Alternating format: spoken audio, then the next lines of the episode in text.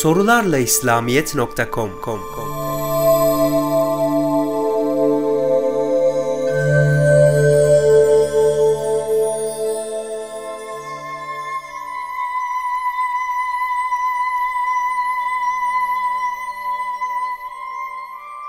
Peygamber Efendimiz sallallahu aleyhi ve sellem ne zaman sakal bırakmaya başladı?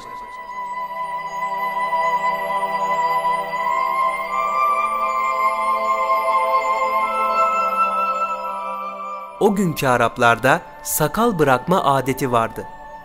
Hazreti Peygamber aleyhisselatu vesselam da bu adete uyarak peygamber olmadan önce sakal bırakmıştı.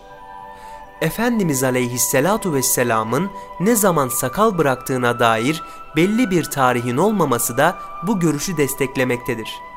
Çünkü eğer daha sonra bıraksaydı mutlaka bu sahabeler açısından çok önem arz edecek ve o zamanı her fırsatta vurgulamış olacaklardı.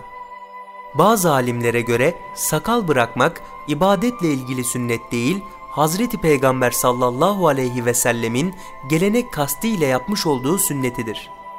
Buna sünnet-i zevaid de denir.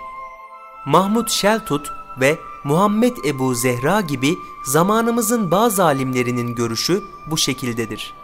Bu da Hazreti Peygamber aleyhissalatu vesselamın sakalını çok önceden bıraktığına dair görüşleri desteklemektedir.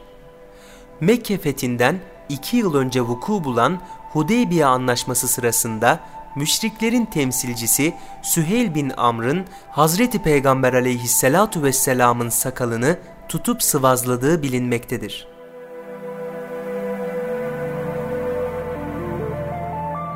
Sorularla İslamiyet sundu.